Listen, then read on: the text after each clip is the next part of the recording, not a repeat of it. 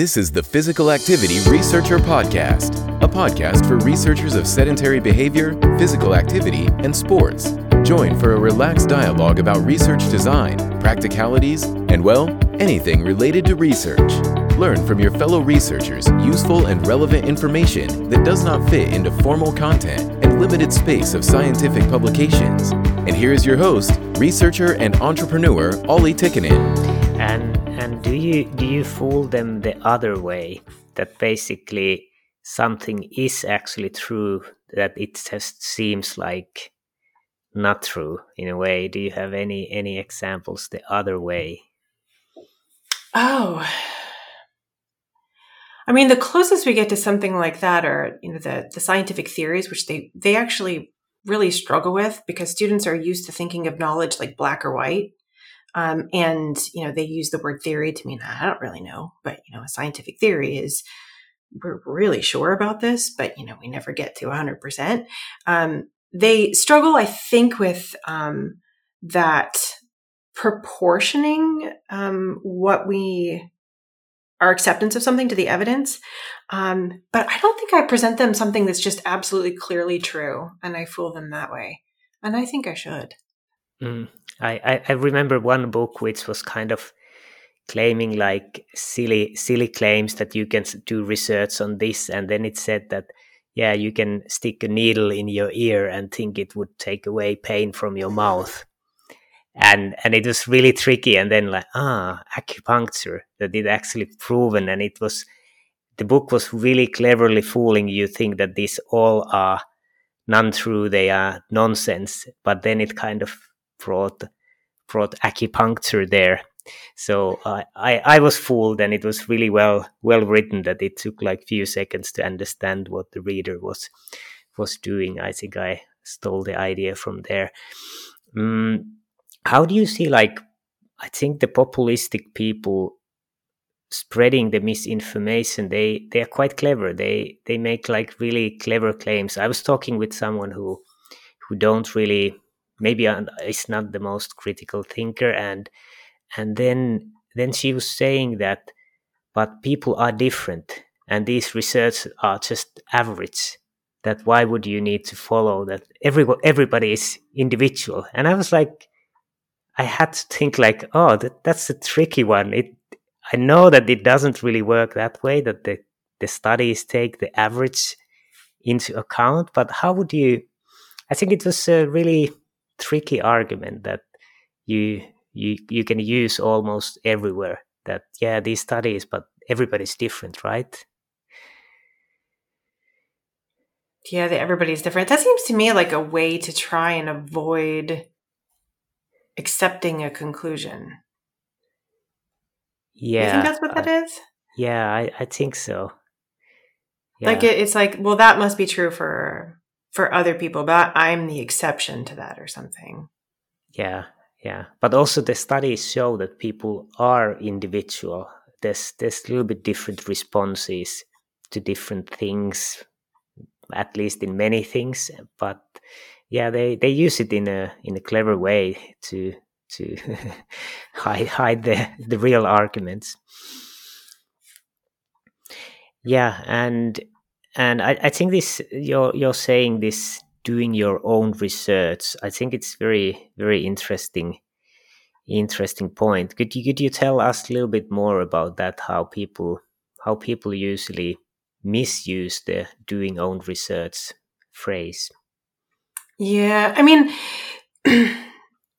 think what a lot of people mean when they say that is they're trying to be empowered to find information, and they think they're capable of it. And I really struggle with this because on the other side, I suppose, there's a lot of people mocking the doing your own research because, of course, you can do good secondary research. And so they're playing on the, if you are going to do research, then you should be, putting together your own study with, basically doing primary. So you can do good secondary research. So there's that word is a bit ambiguous. But I think for most people, There's really a lack of intellectual humility. There's a misunderstanding of what one is capable of. I mean, we trust experts all the time. So if 10 electricians all told me that I needed to get my house rewired, because if I didn't, it was in danger of burning down, I would probably get my house rewired. I'm not going to go online and try to find evidence that my electrician is wrong or lying to me, or they're all conspiring or something, right? It's only when scientific conclusions contradict what we want to believe that we start to do our own research. But the danger is, of course, we live in an information environment where you can go online and you can find anything to support what you want to believe. But I actually have, I have students make conspiracy theories. So one of my favorite things to do in class is have students create misinformation. In education, there's something called inoculation theory, which is that if by exposing people to bits of misinformation, they build up resilience so that in the real world, they're able to spot it and they don't fall for it. I am a big fan of active inoculation, where students create misinformation so that they can see how easy it is to make, right? So I have them, right now, they're in the middle of a discussion where they use logical fallacies to argue for why they should be getting a better grade, right? So assume that you're failing this class because you haven't done any work, and there's a reason I came up with this assignment, right? It's a critical thinking class, and I was getting all these emails from students about how, oh, my dog died, and I was so sad, and, you're just a really bad teacher, and I think you hate me, and, that kind of thing. And that's what they do, right? When they argue, they create these bad arguments. And so then they can see these bad arguments better. I have them make conspiracy theories. So back to the doing your own research. I have them make a conspiracy theory, as crazy as they can possibly think of. They find, so they have to tell me who did what and why, and they have to find evidence for it. So they have to make a compelling narrative and find evidence. And they're all like, "Professor, do I need to use good sources for my conspiracy?" And I'm like, no, right? That's the point. Use whatever sources you can possibly find. Dig into the deep, dark corners of a subreddit. I don't care. Just find evidence to make the case that you're trying to make, right? Put these things together, make this big pattern, and, something emerges. And they see that you can find anything online to support what you want to believe. Doesn't make it true, right? So when you're doing your own research, that's what you're doing. You're going to Google.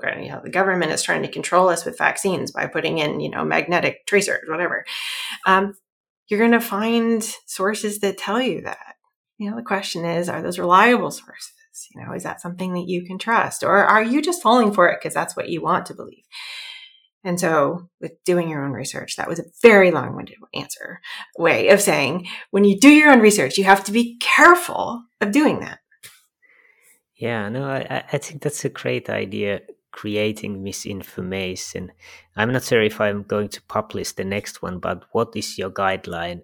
The 3 best tips to create misinformation. How do you do it? Well, I do it in various ways through the semester, and it's all so the conspiracy theory. There's an example of creating misinformation, or the arguing for why I should get a better grade, right? There's another creation. I do one where they make an advertisement for a pseudoscience product. And so, I've structured it in various ways, but so it's usually the biggest supplement sellers, things like male enhancement and weight loss and anti-aging, something like that. So pick some kind of product. So let's say that you're going to design an advertisement for a weight loss product. Okay.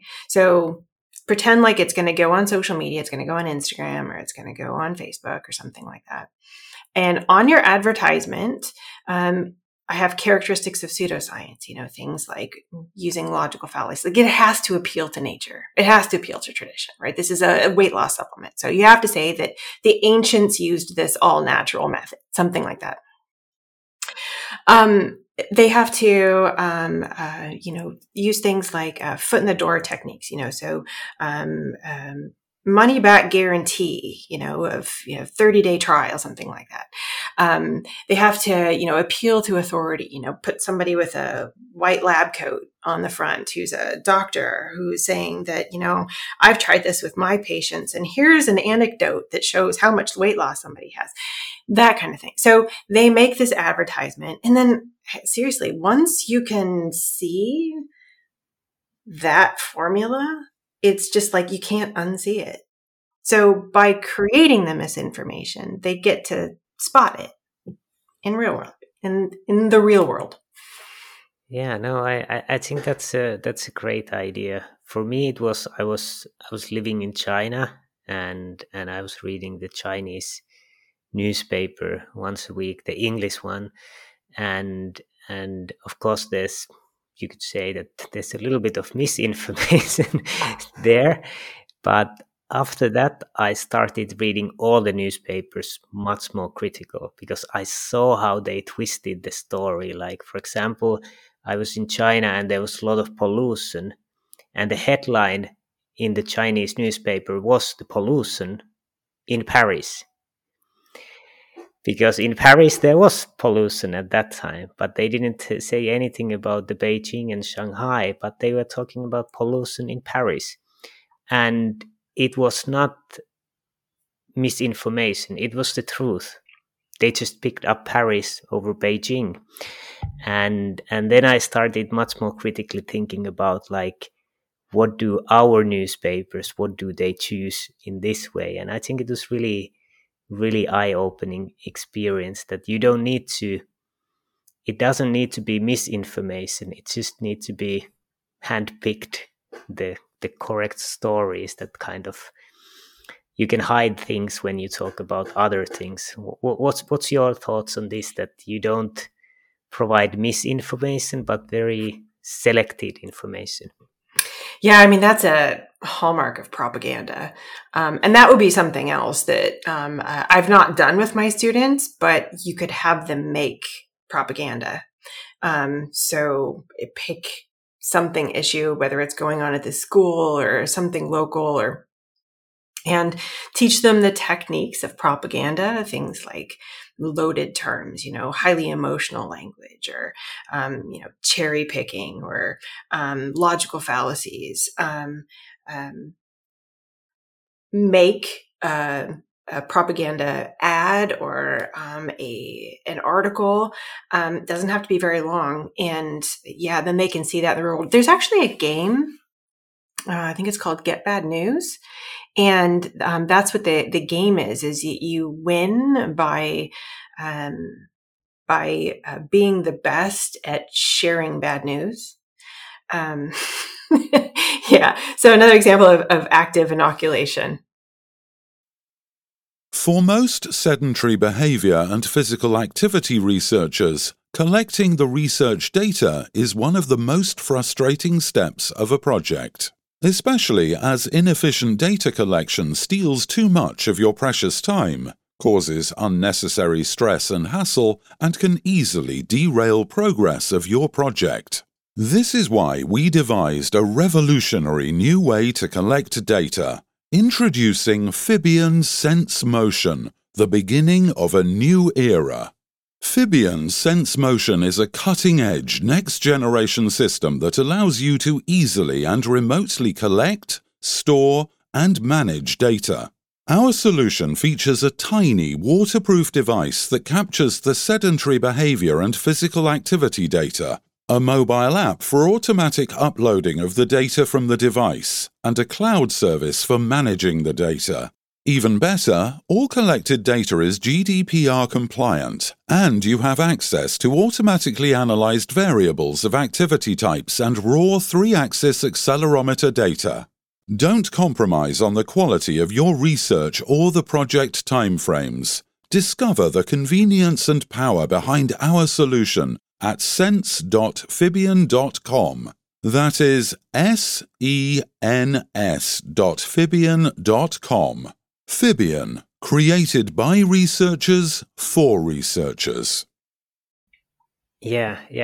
And if we move to this COVID thing now. I think it's interesting from the critical thinking point of view that, for example, when this all started, we didn't have any scientific studies of the virus, and usually making like good knowledge in science, it takes years. So how would you say that, how do you kind of know what is true when we haven't had time to collect the scientific evidence properly? Yeah, if I might go back to how we teach science, I think this is the fundamental problem here. I think a lot of people think that science is a bunch of facts. Right? That's what they've been taught in science classes, is to memorize a bunch of things. That science literacy, you know, most science literacy polls are things like which is smaller, an electron or an atom, you know. So it's factoids, and we get used to thinking of science in terms of we know this or we don't know this, as opposed to how do we know this? How does the process of science gather knowledge? Putting the pieces together, you know, everything like scientists are always changing their minds, right? They don't know anything. That's all a consequence of people just not understanding how the process of science works. And what we're seeing is, you know, it's the process of science playing out in real time, but it's at the frontier. This was an area that we didn't really know a lot about. And so on the frontier, you get lots of contradicting studies. You get lots of scientists that disagree on things. And so, you know, the average person then just kind of looks at it and goes, well, nobody knows anything. I'm just going to side with the person who's on my team. And then you end up with a politicized pandemic, unfortunately, as opposed to, if my hope would be that people would have an understanding of what science is. It's a process. It's not what we know. It's how do we know it, how that works. And yeah, scientists are changing their mind. That's a good thing, right? We want to change our minds with evidence. Which type of study provides better evidence, you know? Oh, and then, I'm sorry, one more thing here is with the news, because how most people interface with science is in the news. What the news does, I mean, they cover things that are new by definition, right? They're not, you know, writing articles about, you know, 100-year-old well-established science. It's this new study today. They favor things that are conclusions that were unexpected or that contradicted something that we previously knew. And so in the news, right, then you start to get an even more unrepresentative understanding of what science is. I mean, it could still be a good article about a good study or even about what we kind of know so far, but it's still not necessarily representative of what science knows and how it knows it. So being a good news consumer, one has to really understand that what they're covering, what you see in your news feed may not be a good representation of what it is that we actually know at that point. Yeah, I agree. And I think it shouldn't be in news like individual studies, but then you can get this kind of controversial or contradicting findings. Now I'm in my phone. If there's in a newsfeed, there's this kind of clickbait, I right away ban that news outlet of showing news to me. So I have my own filter for that. But it seems that most of them are doing this. How could we change this? Should there be some kind of responsibility of news agencies, but basically they are just trying to make ends meet, and more people click, more their advertisement will be shown. So how could we change this? Yeah, I mean, that's probably beyond my pay grade, because systemically I think a lot of things do need to change. In the United States, we have largely for-profit news, and they have to make ends meet. And so they put out what consumers will read. Then you start putting on social media, and I mean, they're largely unregulated. And they are, unregulated. Like I know on Facebook, I have a lot of problems on Facebook. Facebook continuously punishes me for because it can't tell the difference between misinformation and education about misinformation. How are you supposed to combat that? So where I come at it, because I'm an educator and I've got people who just need to learn to be better consumers. So there needs to be systemic changes. My focus is largely how can you be empowered to think through, understand how the algorithms are giving you information, understand the information that you're reading better, just to be empowered to make better decisions. That's not that is not us, the solution, I should say.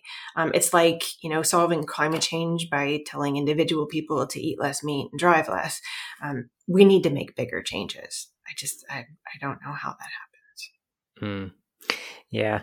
And basically this podcast is about physical activity. It's about health and this kind of themes. And you were just telling about creating misinformation and some good how-to tips. Could you find some trends or ways the misinformation works in relation to physical activity, health, nutrition that are themes of this podcast?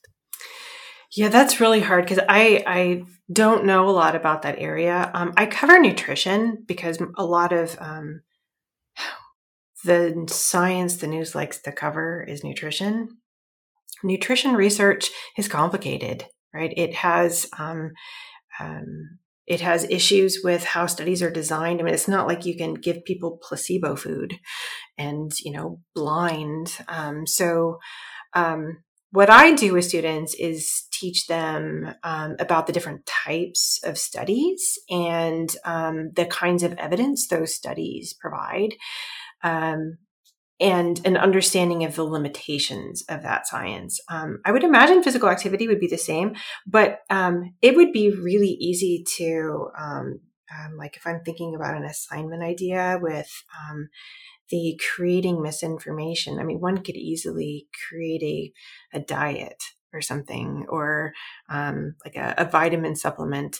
And actually fad diets are great to cover as pseudoscience. I mean, things like the pH diet is an obvious example for students. I cover pH diet. I cover, what other ones do I cover? Oh, the blood type diet. Keto, because that one tends to be done a lot. So getting students to understand how we know something and actually testing what we do know based on the literature, how much that actually makes sense. And then if you want to make a diet based on misinformation, then it's probably very easy to pull together evidence to do that. Evidence, when I say that, right? Air quotes. Yeah. So you mentioned these pH and blood type diet, fat diets. Why do you think those are popular? Are they difficult to falsify? Are they something people want to hear? Why do you think there's certain trends or certain misinformation that's more popular than others? I think in general with pseudoscience, hope sells. People want solutions. In the United States, we have a large portion of the population that's overweight or obese. People want to lose weight. And so what we know about losing weight is that there's not an easy thing to do, right? Eat less, move more. It can be more complicated than that, I suppose, but the idea of there being a formula that I can follow that promises to empower me and gives me hope is, I think, unfortunately, as old as time, right? That's what snake oil is it's hope in a bottle. The problem is that, at least from my perspective, that bothers me the most is when they're promising that hope, they're giving people a false sense of empowerment. And I'm trying to empower my students. One of the quotes that inspired my class is something to The quality of your life is determined by the quality of your decisions, and the quality of your decisions is determined by the quality of your thinking. And so real empowerment requires understanding what your brain is wanting to do, like what it wants to think, and then doing a better job of not fooling yourself. But these, easy answers that, you pay something and follow this formula and there's, somebody with a before and after picture, and it's giving people false hope. And it's really sad. It really bothers me. It turns out that it's much easier to sell people things than it is to convince people not to buy things. And that's really frustrating, because one of the reasons that I like to empower my students is that I personally am cheap, right? I don't want to spend my money on things that don't work. And, but people want to buy hope.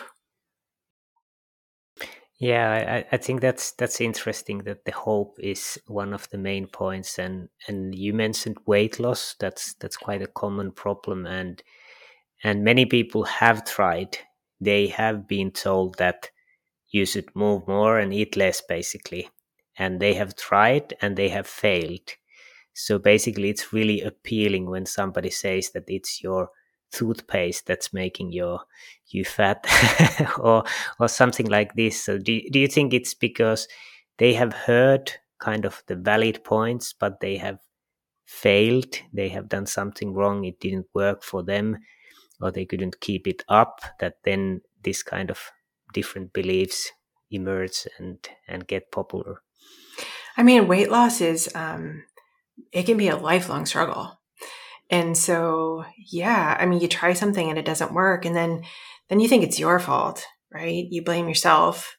And then somebody offers something else. And so someone that I love very much is constantly going through this. And she's constantly sending me, "Oh, Melanie, I'm on this keto group on Facebook, and look at all these people who lost weight using keto, or, this new supplement, or this new superfood, or, and there's always something new that might be the new solution, because, the things that they've tried before haven't necessarily given them the answers that they need to have." Yeah. Yeah. This has been very, very interesting discussion. I think really good, clever components in your way of teaching. Do you have anything you would like to add into this discussion? I would like to also reiterate the use of pseudoscience in teaching science. A lot of people believe various pseudoscience beliefs, and even people with science degrees have pseudoscience beliefs. A lot of them are really interesting and they're fun. So Carl Sagan, I'm going to paraphrase, but he says something to the effect of, if we teach people only the findings of science, without communicating the method we use to arrive at that, then how is anyone to tell the difference between science and pseudoscience? That's a good point. Yeah. So I took him literally. Like, I use pseudoscience in class, and it works, because if you show students in a science class pseudoscience and compare it with science, then they start to see, oh, that method was not reliable. Why would people think that? As opposed to, here's what we know from the process of science. So huge fan of using pseudoscience to teach the process of science. And fool your students. Yeah, I think that's a good final remark. Fool your students for a good reason. Thank you, Melanie. This has been a really interesting discussion. So thanks for taking time for this podcast. Well, thank you for having me on. It's been a lot of fun. Thanks for joining us this week on Physical Activity Researcher Podcast. If you like the show, make sure you never miss an episode by subscribing or following the show on Twitter. This podcast is made possible by listeners like you.